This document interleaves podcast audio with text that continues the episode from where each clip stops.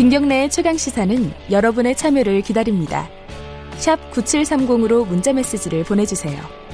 짧은 문자 50원, 긴 문자 100원. 콩으로는 무료로 참여하실 수 있습니다. 네, 실제로 있으면서도 어, 없는 것으로 취급되는 것들이 좀 있죠. 예, 근데 이제 낙태죄가 그런 겁니다.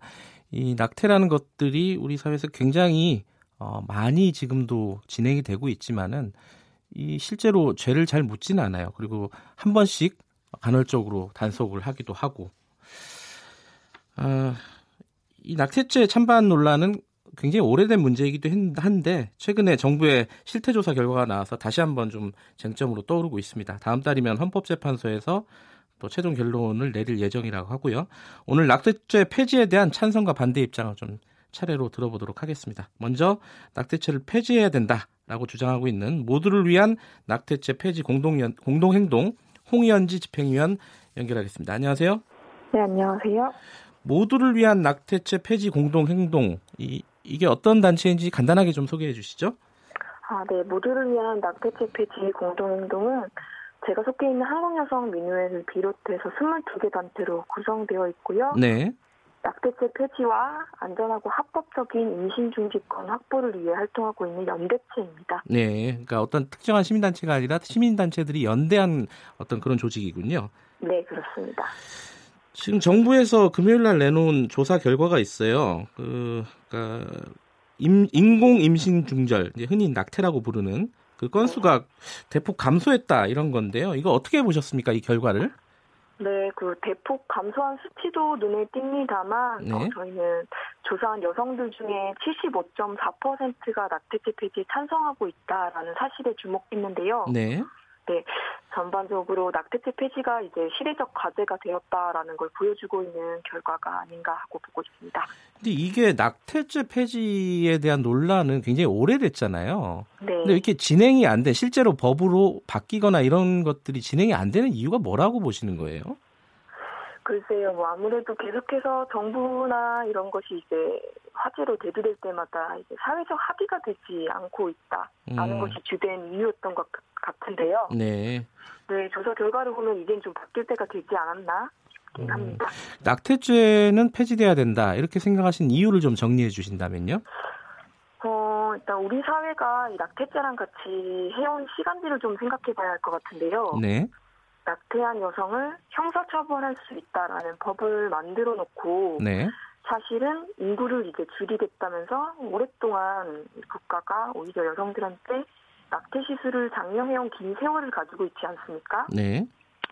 네, 그런데 또 갑자기 이게 불법인 줄도 몰랐던 낙태죄를 처벌 강화하겠다는 얘기가 나왔던 것은 이제 사실은 이제 저출산 문제가 네. 되면서부터였고요. 네. 그 종합해 보면 우리 사회에서 낙태죄라는 것은 표면적으로는 태아와 여성 간의 충돌로 보이지만 네. 사실은 국가의 인구 조절을 통제하는 도구로 쓰여왔던 것이 아닌가 싶습니다. 음. 그리고 네, 여성이랑 의사만 이제 처벌하는 조항으로 이루어져 있기 때문에 예. 남성들에 의해서 금전을 요구하거나 하는 협박 수단으로 악용되고 있는 게 현실이기도 하고요. 예. 네, 이런 사회적 부정의로부터 이제는 좀 전화를 하자. 음. 낙태죄를 통해서 국민 개개인 삶을 통제하고 처벌하던 사회에서 낙태죄 폐지로 개인들의 다양한 삶 조건들을 보장하고 지지해주는 국가로 전환하자 하는 게 그 이유입니다. 그 낙태죄라 그러면요. 이제 임신을 한 지 몇 주가 되면은 뭐 허용을 해야 된다 말아야 된다 이런 약간 구체적인 것도 있지 않습니까? 세부적인 네. 어떤 조, 그런 쟁점들도 있는데 이 네. 범위에 대해서는 어떻게 지금 합의가 모아지고 있나요? 여성계에서는?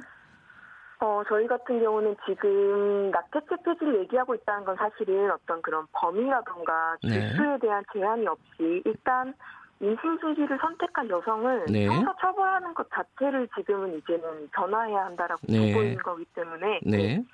저희는 주수나 사유 제한 없이 일단은 비범죄화해야 한다라는 쪽으로 입장을 모으고 있습니다. 그 낙태죄 폐지를 반대하는 쪽에서는요. 네, 예를 들어 뭐 생명 경시 풍조가 더 높아질 수 있다라든가 아니면은 네. 뭐 성 관계 이런 것들이 좀 무분별하게 진행될 수도 있다.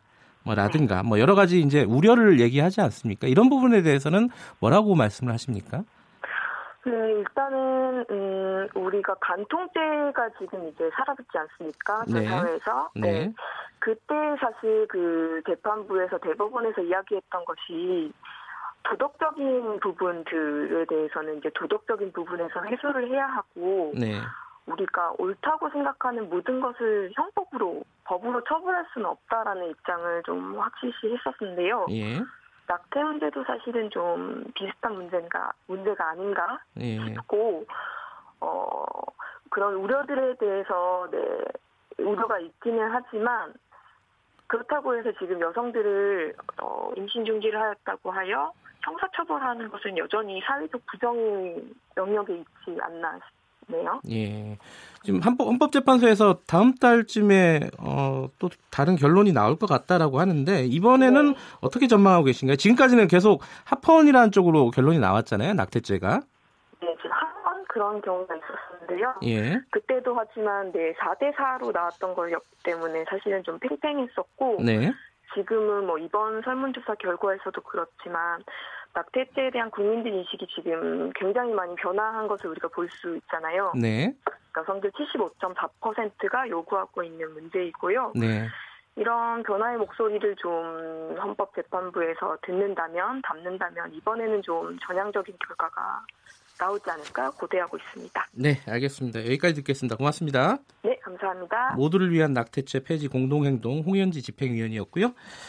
어, 낙태죄 폐지를 어, 반대하는 입장을 좀 들어봐야 될 것 같습니다. 낙태 반대 운동 연합 함수연 대표 연결돼 있습니다. 안녕하세요. 안녕하세요. 아, 방금 전에 이제 낙태죄를 폐지해야 된다라고 네. 얘기하는 의견들을 들으셨을 텐데 어떻게 들으셨어요? 네 네.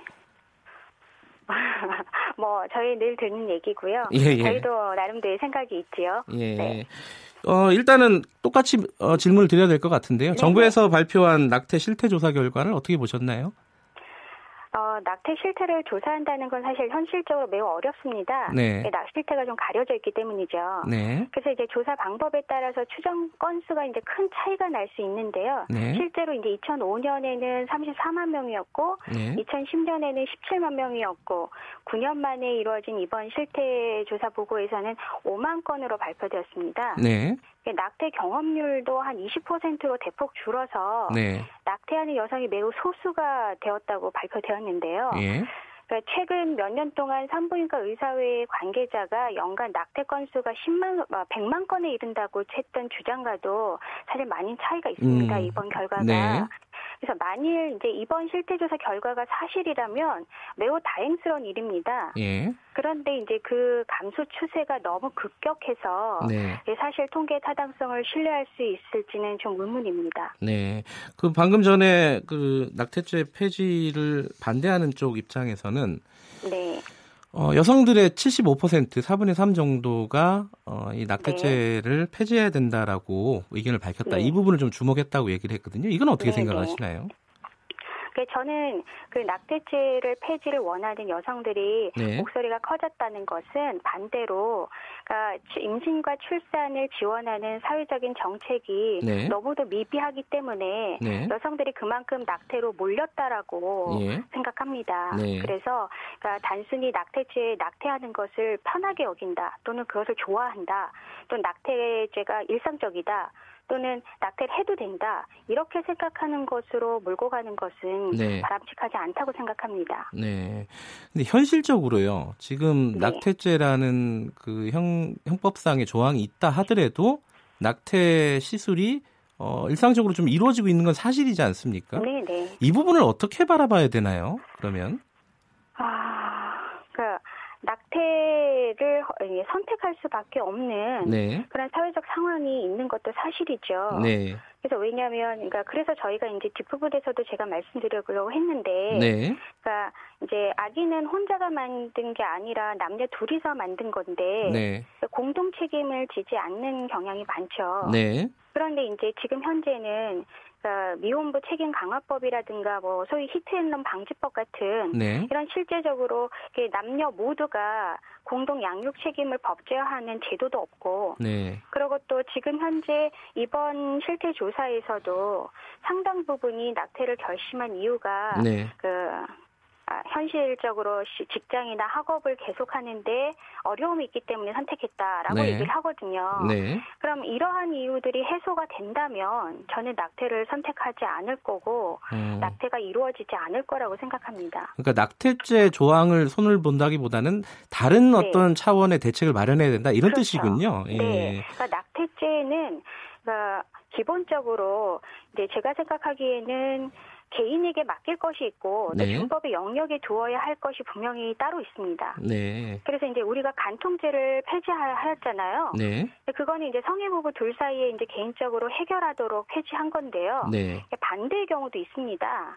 그러니까 과거에는 개인의 판단이나 어떤 능력에 맡겨두었지만 지금은 공권력이 개입할 수 있도록 바꾼 주제들도 네. 있는데요. 네. 이게 뭐 가정 폭력이라든가 뭐 부부간 성폭행이라든가 아니면 데이트 폭력 같은 것들이 그겁니다. 네. 근데 이런 주제들의 공통점은 약자가 이제 법을 보호해주지 않으면 약자를 이제 법이 보호해주지 않으면 피해자가 이제 상해를 입거나 아니면 네. 목숨을 잃는 그런 상황이 되고요. 네. 또 타인이 도와주지 않으면 피해자가 자신을 이제 방어하거나 또는 피해를 보상받기 어렵다는 공통점이 있는 주제들이거든요. 네.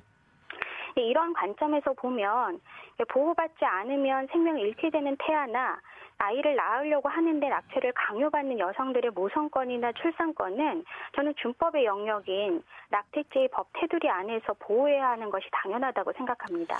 네, 지금까지 말씀하신 부분에서 사실 네. 군데군데 드러나긴 했지만은 낙태죄가 그대로 존치돼야 된다라고 생각하신 이유를 좀 정리하면 어떻게 되나요?